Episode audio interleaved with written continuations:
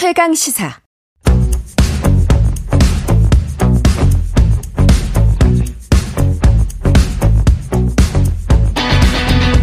심리로 들여다보는 세상 이야기. 뉴스는 십니다.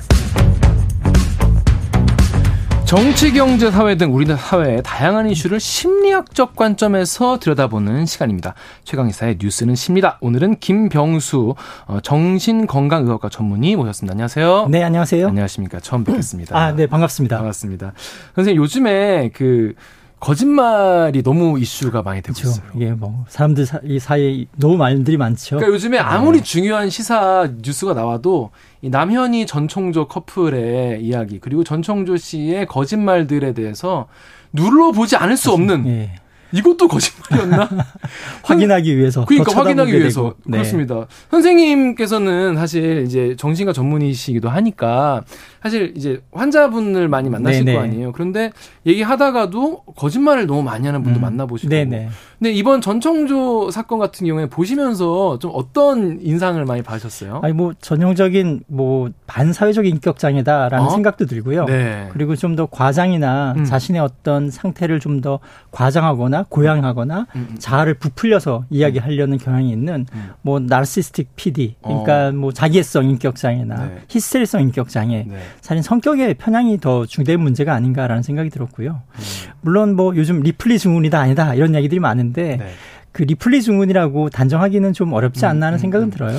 근데 이 전청조 씨 같은 경우에 이제 주변 그 지인들의 증언에 따르면 네. 고등학생 때부터 자꾸 허언을 네. 해가지고 뭐 누구랑 그렇죠, 네. 재벌이랑 밥 먹으러 간다 뭐 이런 얘기를 했었는데 그런 것들은 왜 그니까 어렸을 때부터 그러는 거가 뭔가 비- 병리학적으로 문제가 있는 건가요? 어, 사실 뭐 어린 시절부터 계속적으로 반복적인 거짓말을 해오거나 자신의 어떤 결점이나 결함, 피해 의식, 열등감들을 숨기기 위해서 자신을 자꾸 속이거나 어떤 결함을 숨기고 과장되게 자기를 표현함으로써 음. 자존감을 스스로 자꾸 올리려고 하다 보면 거짓말이 더 거짓말을 부르고 음, 음. 그 거짓말을 반복하다 보면 음. 거짓인지 진실인지 자기 자신도 속게 돼요. 음. 그러니까 자기도 자기 자신을 속이게 되는 현상이 일어나는 것이죠. 네. 그러다 보면 나중에는 이게 진짜 자기가 하고도 이게 거짓인데 처음에는 거짓에 출발했는데도 불구하고 자신도 진실이라고 믿고 아무렇지 않은 척 음, 음, 태연하게 거짓말을 할 수 있게 되죠. 음. 그러면 듣는 사람도 어, 이게 좀 과장된 것 같은데도 너무 태연하게 음. 자연스럽게 얘기를 하니까 음. 어, 이게 마치 진실인 것처럼 받아들이게 된 거죠. 선생님 그러면 이게 아까도 자기 자신을 속인다고 하셨는데 네. 이 정신과적 관점에서는 어디부터를 이걸 약간 병으로 병으로 치부가 할 수 있는 그, 그 처방을 할 수 있는 건지 그런 기준 같은 게 있나요? 아, 그, 그 정도를 가지고 뭐 음. 이렇게 얘 병이다 아니다라고 얘기를 할 수는 없습니다. 물론 그런 어, 자기 자신을 속이고 과장된 얘기를 하는 극단적인 형태는 망상이라고 할 수는 있죠. 아, 망상. 예, 뭐 아, 조현병이라든지 다른 예. 조울병에서 나타나는 망상, 음. 거짓을 진실이라고 믿고 그걸 진실처럼 떠벌리게 되면 극단적인 형태는 망상이긴 하죠. 하지만 그런 경우에는 현실 검증력이나 이성적인 판단 능력에 손상이 있습니다. 음. 하지만 이런 경우는 그렇지는 않죠. 그렇죠. 예. 들으면 그럴듯 그럴듯하게 들리거든요. 음. 저 사람이 정신 이상자 같다라는 생각은 들지는 않거든요. 네. 그러므로 이런 경우는 뭐 병이다라고 단정할 수는 없고요. 네. 병이라고 단정해서도 안 되죠. 음, 사실은 음. 어찌 보면 이건 어떤 자신의 목적을 달성하기 위해서 네. 적극적으로 자기 자신과 어, 타인을 속인 것이니까 네. 이건 범죄 행위이지 음. 어떤 질환의 범죄로 보는 건 타당하지 않습니다. 근데 이제 재판에 들어가면은 이제 어떤 범죄자들은 아 내가 이런 병이 있다 이러면서 자꾸 제가 이게 병 아, 때문에 네. 그런 식으로 변호를 하기도 하잖아요. 그럴 때 뭔가 이걸 가르는 기준이나 이- 뭐 이렇게 상담 같은 것만 해볼 네. 것 같아요. 어떻습니까? 아, 그럼 아까도 말씀드린 것처럼 제일 핵심적인 기준은 현실 검증력에 손상이 있느냐 없느냐입니다. 현실 검증력. 그러니까 이 사람이 네. 제정신인가? 네, 맞습니다.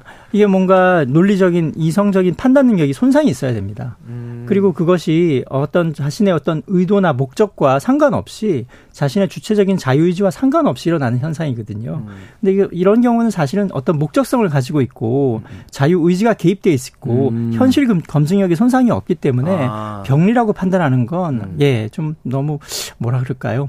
음. 면제부를 줄 수 있는 수단이 될 수 있으니까 면제부를 주는 거다. 예, 그렇게 그렇습니다. 판단하면 절대로 되지 않을 것 같습니다. 이게 그러니까 사기범과 예. 이제 이제 마음의 병이 있는 분과는 완전히 다른 문제고요. 네. 하지만 사기범들은 이제 마음의 병이 있다고 자신을 포장하기도 하니까 예. 그런 것들을 잘 보려면은 현실 무슨 능력이 현실 검증력이라고 검증력. 합니다. reality testing이라고 하는데요. reality testing. 예. 예. 이것이 진짜 현실인지 가상인지 음, 음, 음. 그걸 구분하는데 근원적인 손상이 있느냐 없느냐, 네. 인지 기능에 근원적인 손상이 있느냐 없느냐를 판단하는 기준 으로 삼아야 합니다. 많은 분들이 지금 이제 오늘의 주제가 거짓말 그리고 거짓말이 굉장히 과하게 나타나는 리플리 증후군이라는 것인데 네. 리플리 증후군을 검색을 하면은 뒤에 전총조 씨 이름이 따라붙어요. 네, 뭐 시대의 유행이죠, 사실. 그렇죠. 항상 한 5, 5년이나 10년 주기로 이런 현상이 반복되는 것 같습니다. 네. 근데 이제 많은 분들이 생각하시는 것처럼 그러니까 아 이게 너무 많은 거짓말이 있으니까 이게 리플리 증후군인가라고 많은 분들이 검색을 해보셨으니까 네, 그게 네. 나온 거 아니겠습니까? 네. 근데 이제 선생님 말씀에 따르면 이거는 뭔가 범죄 행위를 위해서 네. 한 것이기 때문에 아닐 거 가능성이 높다. 예, 사실 이건 진짜 자기 자신이 어, 리플리 증후이라고 하는 건 개념적으로는 자기 기만에 해당되는데요. 자기 기만이라는 건 자신도 속이고 타인도 속여야 돼요. 자기가 거짓말하는지를 자기 자신도 인식하면 안 돼요. 아. 예, 진, 자기가 정말로 이것을 거짓이라는 게 아니라 진실처럼 자기 자신도 음. 확실히 믿어야 돼요. 아. 근데 전창수는 그렇지 않거든요. 네. 어떤 목적을 갖고 거짓말을 하고 있다는 인식이 있거든요. 음. 자기도 누군가를 속이고 있고 네. 그리고 어떤 목적을 달성하기 위해서 적극적으로 속이고 있기 때문에 자기 자신이 완전하게 진실하고 믿는 그런 어떤 망상과는 음. 다른 문제이기 음. 때문에요. 전청조 씨 같은 경우는 그 것도 그 이런 생각도 드는 게 리플리 증후군 같은 경우 내가 하나의 다른 어떤 자 인격이라고 믿는 것 같은데 이분은 여러 가지 역할을 수행을 네. 하셨잖아요. 근데 이게 사실 또 뭐 다중인격 이런 경우랑 착각하실 수도 있는데. 네, 그런 또 어떻게 다릅니까? 예, 그건 다중인격은 완전히 다른 인격이 되었을 때 그 전 인격에 대한 인식이 없어요. 아, 완전히 분리, 예, 완전히 분리가 됩니다. 그 인격과 그 다른 인격 상태에서는 완전히 다른 사람이 되고 분리가 되거든요. 음. 근데 전청조는 사실은 그렇지가 않거든요. 네. 어, 예. 연결되 연결이 되어 있거든요. 음. 그전 인격에 대한 인식도 있고 음. 내가 옛날엔 이랬다 저랬다 네네네. 다른 모습을 보였을 때 음. 설명들이 또 있거든요. 아, 그러니까 여러분 전청조 씨는 이제 리플리 증후 군이나 뭐 다중인격은 아니다. 네, 네. 여러분 잘 아시면 좋을 것 같습니다. 자, 근데 리플리 증후군이라는 것이 어떤 뭐 정확한 진단명이에요? 아니면 아니요, 그렇지 않습니다. 공식적인 진단명이 아니고요. 뭐 이런 소설 속에서 나온 영, 예, 소설 속 제목의 하나로서 인용되었던 건데요. 음. 뭐 이렇게 자기 자신의 어떤 사기나 다른 사람들의 목적, 자기 자신의 목적 혹은 자존감을 고양시키기 위해서 내가 음. 대단한 사람이라는 거 부풀려서 타인의 관심이나 자신을 만족감을 더 증대시키기 위해서 음. 자아를 팽창시키고 음. 음. 그것을 마치 이제 진실처럼 자기를 구축하는 음. 음. 그런 현상을 두고 리플리 증후군이라고 하죠. 그건 하나의 그냥 어떤 유행하는 어, 유행가처럼 네. 통용되는 용어일 뿐이지 정신과적인 공식 진단명이 아닙니다. 그렇습니다. 저희가 뭐 아직 뭐 직접 진단해 본 게 아니니까 뭐 전청호 씨 같이 뭐, 뭐 단정적으로 뭐 이건 절대 아니다 뭐라고 네. 말하기 힘들겠지만은 지금까지 드러난 바를 보면 이제 많은 분들이 뭐 아 이런 증세 아닐까 저런 게 아닐까 많이 추측을 하시는 것 같아요. 자 근데 이 리플리 증후군이라는 게 자기의 어떤 거짓말을 하는 자기 스스로의 거짓말 하는 건데 지금의 자기 현실보다 더 뭐랄까 안 좋은 상황을 스스로에게 아. 납득시키지 않을 거 아니에요. 네네 그렇죠. 예. 그럼 어떤 분들이 이런 뭐 많이 겪나요? 내면적인 열등감이나 열등감. 예. 그리고 개인적으로 자신의 욕망은 너무 커요. 이루고자 하는 욕망이나 자아 이상은 굉장히 큰데 음, 음, 음. 그걸 달성하기 위한 어떤 능력이라든지 음, 음. 뭐 어떤 뒷받침이라든지 음. 이런 것들이 부족할 때 이상과 현실의 괴리가 굉장히 커질 때 네. 그걸 극복하기 위한 수단으로서 거짓말을 만들어내는 거죠. 그게 사실 극복이 아니라 회피하는 것 같아요. 아, 회피일 수도 있지만요. 예, 예. 사실은 그걸 받아들이지를 못하는 겁니다. 음, 스스로. 어, 정상인들은 현실과 이상과 괴리가 크면 이상을 좀 낮추거나 네. 능력을 더 키우기 위해서 노력을 하죠. 해야죠. 예. 그런데 네. 그 간극이 너무 크고 그 간극을 메꿔 나갈 자신의 의지나 노력들이 부족하고 음. 그걸 대신에 그 거짓으로 메꾸는 것이죠. 선생님 그러면 이런 그런 걸 겪는 사람은 어떻게 뭐랄까 왜 그런 일이 생기냐 왜냐면 보통 뭐그 집에서 교육을 받거나 학교에서 네. 교육을 받거나 그렇게 하면 안 된다 뭐 노력을 네. 통해서 뭐 해야 된다 아니면 네. 뭐네 주제를 알아야 된다 뭐 여러 가지 교육을 받는데 어떤 사람들이 그런 유혹에 사실은 빠지게 이제 그런 되나요? 거짓말을 통해서 자기 자신의 어떤 뭐 자부심이나 자존감이 일시적으로 높아질 수 있거든요 하지만 그런 경우에 이제 가까이 있는 사람들이 검증을 해주고 음, 음, 어, 음. 어떤 관계에서 어, 비평을 해주고 음. 현실적인 상을 사람을 살아가다 보면 그것이 걸러지게 되는데 그런 경험들이 없는 거예요. 부모님과의 아. 관계라든지 교우 관계라든지 또래 집단에서 그런 거짓말들이 통용되지 않아야 되거든요. 그걸 통해서 어떤 이득이나 자존감의 고향을 고향감을 느끼지 않아야 하는데 좌절감을 느껴야 하는데 그런 것들이 사실은 통용돼 왔던 것이죠. 음. 그런 식으로 자신의 자존감을 거짓된 자존감들을 계속 유지해 왔던 그 음. 습관들이 반복되는 음. 겁니다. 거짓말을 한 것으로 인한 어떤 보상이 계속적으로 네. 주어지면 네. 이게 버릇이 된다는 네. 거죠. 그리고 이런 사람들은 뭐 일시적인 좌절이 있더라도 뭐 그게 거짓말인 게 들통나더라도 또 다른 거짓말로 또 다시 또 다른 어. 거짓말로 자기 어.